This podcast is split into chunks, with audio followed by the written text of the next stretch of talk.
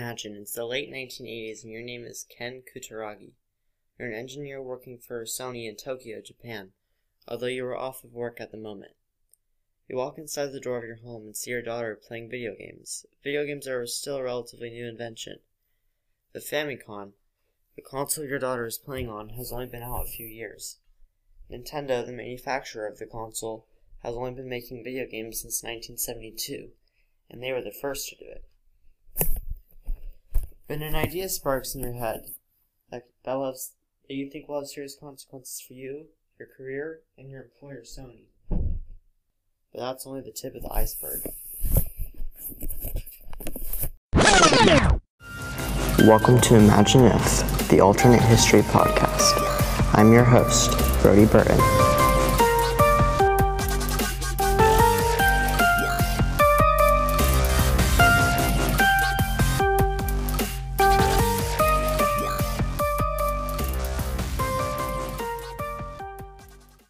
Super NES CD slash ROM, or PlayStation console, was a planned console to be developed between two major Japanese tech companies, Sony and Nintendo. Today, both are major video game manufacturers with billions in revenue. Sony and PlayStation Sony's PlayStation and Nintendo's various gaming systems, such as the Nintendo Switch, are among the world's most popular gaming systems along with Microsoft's Xbox. It was scrapped after a rift between the two companies, and Sony later made a console by the same name. Today they are some of the world's biggest rivals.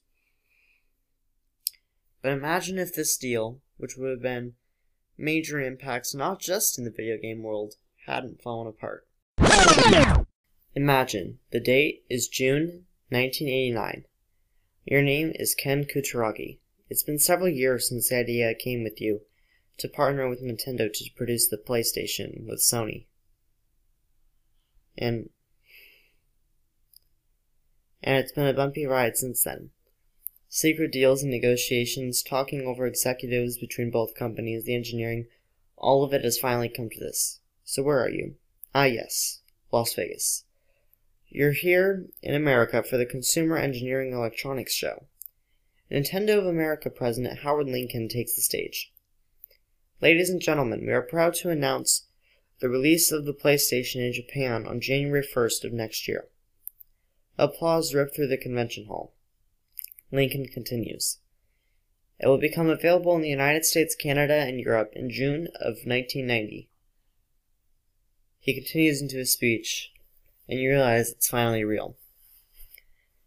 However, just because the PlayStation is making it to the market doesn't make it a guarantee. There's there is still a significant amount of strong arming to go on to make the PlayStation available across America. One of the first companies to jump on board is Toys R Us, which is struggling to diversify its collection for more electronic toys heading into the 90s. The first PlayStations appeared on the shelves as scheduled in Japan, North America, and Europe. Toys R Us would continue to become a major seller of video game toys as well as regular toys throughout the 21st century and would remain major and would even hit a new climax around the 2020s. However, there was one place very unhappy with the release of the PlayStation. That place was Beijing. The People's Republic of China was on the rise heading into the 21st century. Their economy had been climbing since liberalizing and opening up to trade in the early 19, in the early 1970s. Now they were the strongest power in East Asia, having surpassed Japan. President Jiang Zemin wanted China to grow and become dominant in all areas. The PRC founded Digital Chinese Digital Corporation to accomplish the end of making video games to rival the Japanese games. In 2000, China released Xenoplay, based in large part off the PlayStation, but with key innovations such as wireless consoles. Xenoplay was so similar to the PlayStation that many accused China of intellectual property theft, and this would later come back to haunt them. Soon after the release of Xenoplay, Bill Gates and Microsoft announced the release of the Xbox from from Washington State. In 2003, the Xenoplay passed the PlayStation to become the world's most popular gaming system, in part because of the wireless console feat, the wireless um, control feature.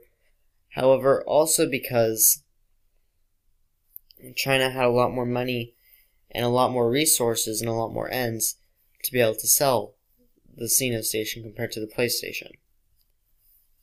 In 2005, for the sake of the PlayStation, Nintendo and Sony merged into Nintendo Sony Technologies and even received a congressional waiver from the United States Congress to make sure it wouldn't violate any antitrust laws.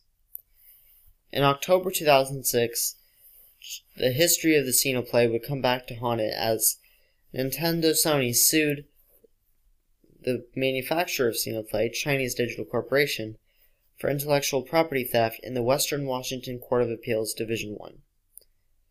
The judges handed down a ruling in early 2007 that ruled that the People's Republic of China had stolen the intellectual property of Nintendo Sony's predecessors.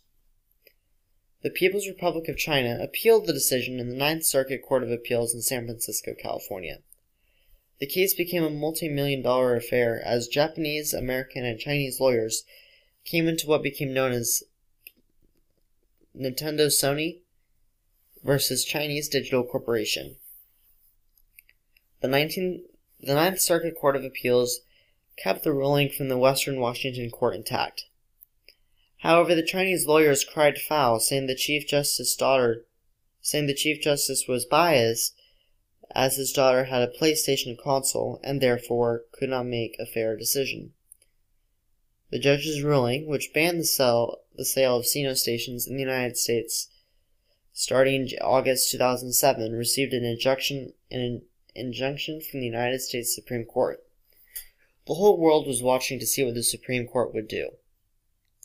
If the Supreme Court ruled in favor of Xenotech, Canada and other European countries would likely keep the Xenoplay on, it, on its shelves. However, if America were to ban it, it would go a long way into not only the death of Xenoplay in North America, but across the world as countries would follow America's leadership as America still remained the world's dominant power and dominant cultural influence. Nine justices would hear the case. The justices were Chief Justice John Roberts and Associate Justices Samuel Alito, Ruth Bader Ginsburg, Stephen Breyer, Clarence Thomas, David Souter, Anthony Kennedy, Antonin Scalia, John Paul Stevens, and Sandra Day O'Connor. These justices would come under immense pressure to make a fair ruling, even though major corporations and major world powers were in play here. Each was analyzed and discussed to be a fair justice because and knew that they would have to do they have to do everything to keep the justices in their favor, or else they would lose the case. Oral arguments for Nintendo Sony versus Chinese Digital Corporation began in January 2008, just as election season was really starting up. Candidates were forced to make statements on the issue. Democrat candidate Hillary Clinton referenced how her husband's nominees to the Supreme Court would help defeat the Sino station and the PRC's naked power grab. Republican candidate Ron Paul pointed to the threats of big government. Another Republican candidate, Mitt Romney, tried to unify the political spectrum behind a condemnation of the Chinese Digital Corporation. On January 16, 2008, the day before the case's arguments were set to take place, Senators Barack Obama, Hillary Clinton, former Senator John Bell Edwards, Governors Mitt Romney, Mike Huckabee, and Representative Ron Paul all signed on to a letter condemning China and backing Nintendo Sony. The only major candidate not to sign on was Arizona Senator John McCain, who said that video games were a waste of time. This really hurt McCain's popularity with the youth vote and allowed Mitt Romney to win South Carolina's Republican primary, and allowed Mike Huckabee to win in Nevada. In Florida, Romney and Huckabee both defeated McCain. Taking a brutal beating, McCain pulled out of the race, never to dip his feet in presidential politics again. The Supreme Court ruled that the Chinese Digital Corporation violated American intellectual property law and that they stole from Nintendo Sony. Their ruling, which had a, unanim- a unanimous verdict from conservative and liberal justices alike, caused the Chinese Digital Corporation to pay Nintendo Sony over $360 million and ban the sale of the Sino station in America. Mitt Romney won the Republican nomination easily in 2008, and Barack Obama won the Democratic nomination against a much harder fought contest against Hillary Clinton. The campaign became highly competitive. Each made poorly timed comments, gave rousing speeches, and inspired immense support. When election day came, it looked like the race would pivot around several key states in the West and Northeast, as well as traditional key states such as Florida. Obama was favored to win. The Bush's administration's policy in the Middle East had hit Romney's campaign pretty hard, but his fervent support of Nintendo Sony allowed him to be seen as the anti China candidate. On the other hand, Obama inspired immense support from African Americans in the youth vote. However, youth also supported Romney again for support of Nintendo Sony. The election would come down to 15 key swing states as well as Maine and Nebraska's second congressional districts. Imagine, your name is Barack Hussein Obama. You're holding a private watch party for your for you and your staffers and family and look and other friends that you've invited to see the re- incoming results from the 2008 presidential election. NBC is on. Brian Williams is hosting out of New York. It's 6 p.m. and the feed comes on. On this broadcast night from our NBC News election headquarters, Decision Day has finally arrived all across the country, he says. Today, millions of Americans stood in line and cast their ballots as we now select a new president. The candidates themselves have already voted, and already tonight the first results are coming in.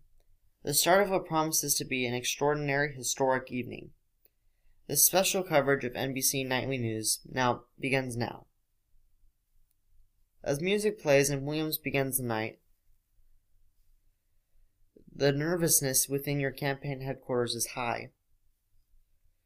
You and Romney are neck and neck in the pool, polls, and it would not be surprising if either one of you to win or lose.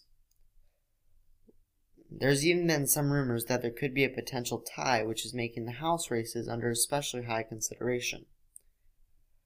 Roughly 20 minutes later, NBC begins broadcasting the results from states where polls have already closed.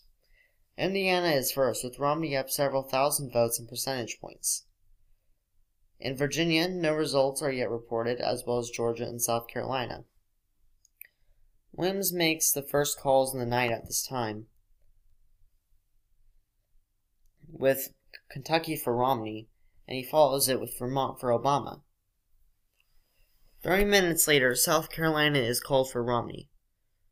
Ten minutes later, the results from Pennsylvania, Florida, Missouri, and New Hampshire come in, all too close to call, as well as Connecticut, Delaware, D.C., Illinois, Maine's 1st Congressional District, Maryland, Massachusetts, and New Jersey, all for Obama, as well as Oklahoma and Tennessee for Romney. You now lead 79 34. Twenty minutes later, Indiana and West Virginia are called for Romney. Romney is still trailing you at 79 34, and your whole campaign is starting to get very excited by this. However, you remain in a nervous state. You don't want to get your hopes up in case you manage to lose. At 7:30 in the night, you lose Arkansas, unsurprisingly. An hour and a half later into, into the election night, Alabama and Georgia are called for Romney, who now has a leg up on you, 60 electoral votes to your 79. The campaign becomes rife with tension. You're up in key states such as Pennsylvania New Hampshire, but down in Ohio, Virginia, North Carolina, and Florida. At 9 p.m., you're losing the popular vote by 2%, but New Hampshire, Michigan, and Pennsylvania are called for you, boosting you again into a lead of 121 to 80. Minnesota falls for you, as does Wisconsin, and again in New York.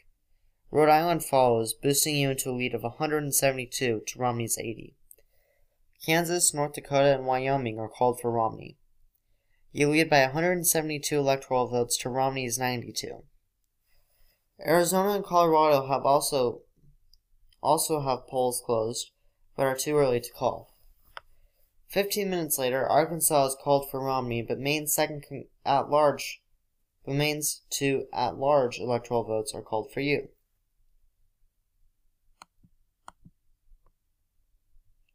At 8 p.m.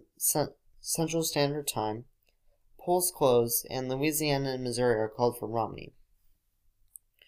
With that, Romney passes 100 votes, electoral votes, but you still lead him by a sizable margin, 174 to 112.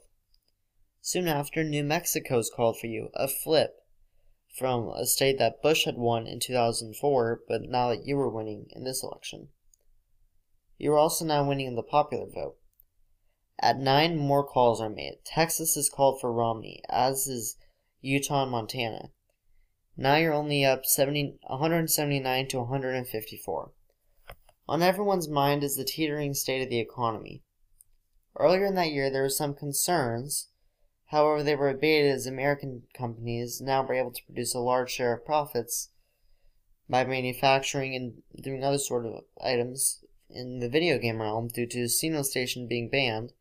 This allowed new American companies to take its place. A while later, Mississippi goes for Romney. Much later, South Dakota goes for Romney. Soon after, four of Nebraska's five electoral votes are called for Romney. Maybe 15 minutes later, the Pacific Rim states are called for you. Now you lead heavily over Romney at 100 and, at 256 electoral votes to Romney's 167. Not long after, Iowa, a state that's been faithful for, to you, is called again in favor of you. Now you're only seven electoral votes short of the presidency, with 108 votes still sitting on the table. It would take a masterful comeback for Romney to win the presidency now. However, NBC then makes a surprising call. Ohio is called for Romney. Ten minutes later, North Carolina follows. Romney has now passed 200 electoral votes. You begin to get nervous even though you're the favorite to win the election. However, then your heart sinks as NBC calls Florida for Romney. Only 46 electoral votes remain on the table. Idaho, Arizona, and Maine's 2nd Congressional District go to Romney. Good news comes when you win Nebraska's 2nd Congressional District and Nevada. You're now at 269 electoral votes, one short of the presidency. However, Colorado and Virginia are called for Romney. Three electoral votes remain, and they are called for the and they are from the red state of Alaska. The race will be decided in the House of Representatives. When January of 2013 finally comes, although it was a close tie in the popular and electoral vote, you win the election in the House in a landslide. Only 12 states had a GOP majority in House representation allowing for you to come out with an easy win. We hope you enjoyed today's episode of Imagine If, and hope you found it interesting to see our take on how a change in Japanese video games may have affected American politics drastically. Thank you, and I hope you come back next week.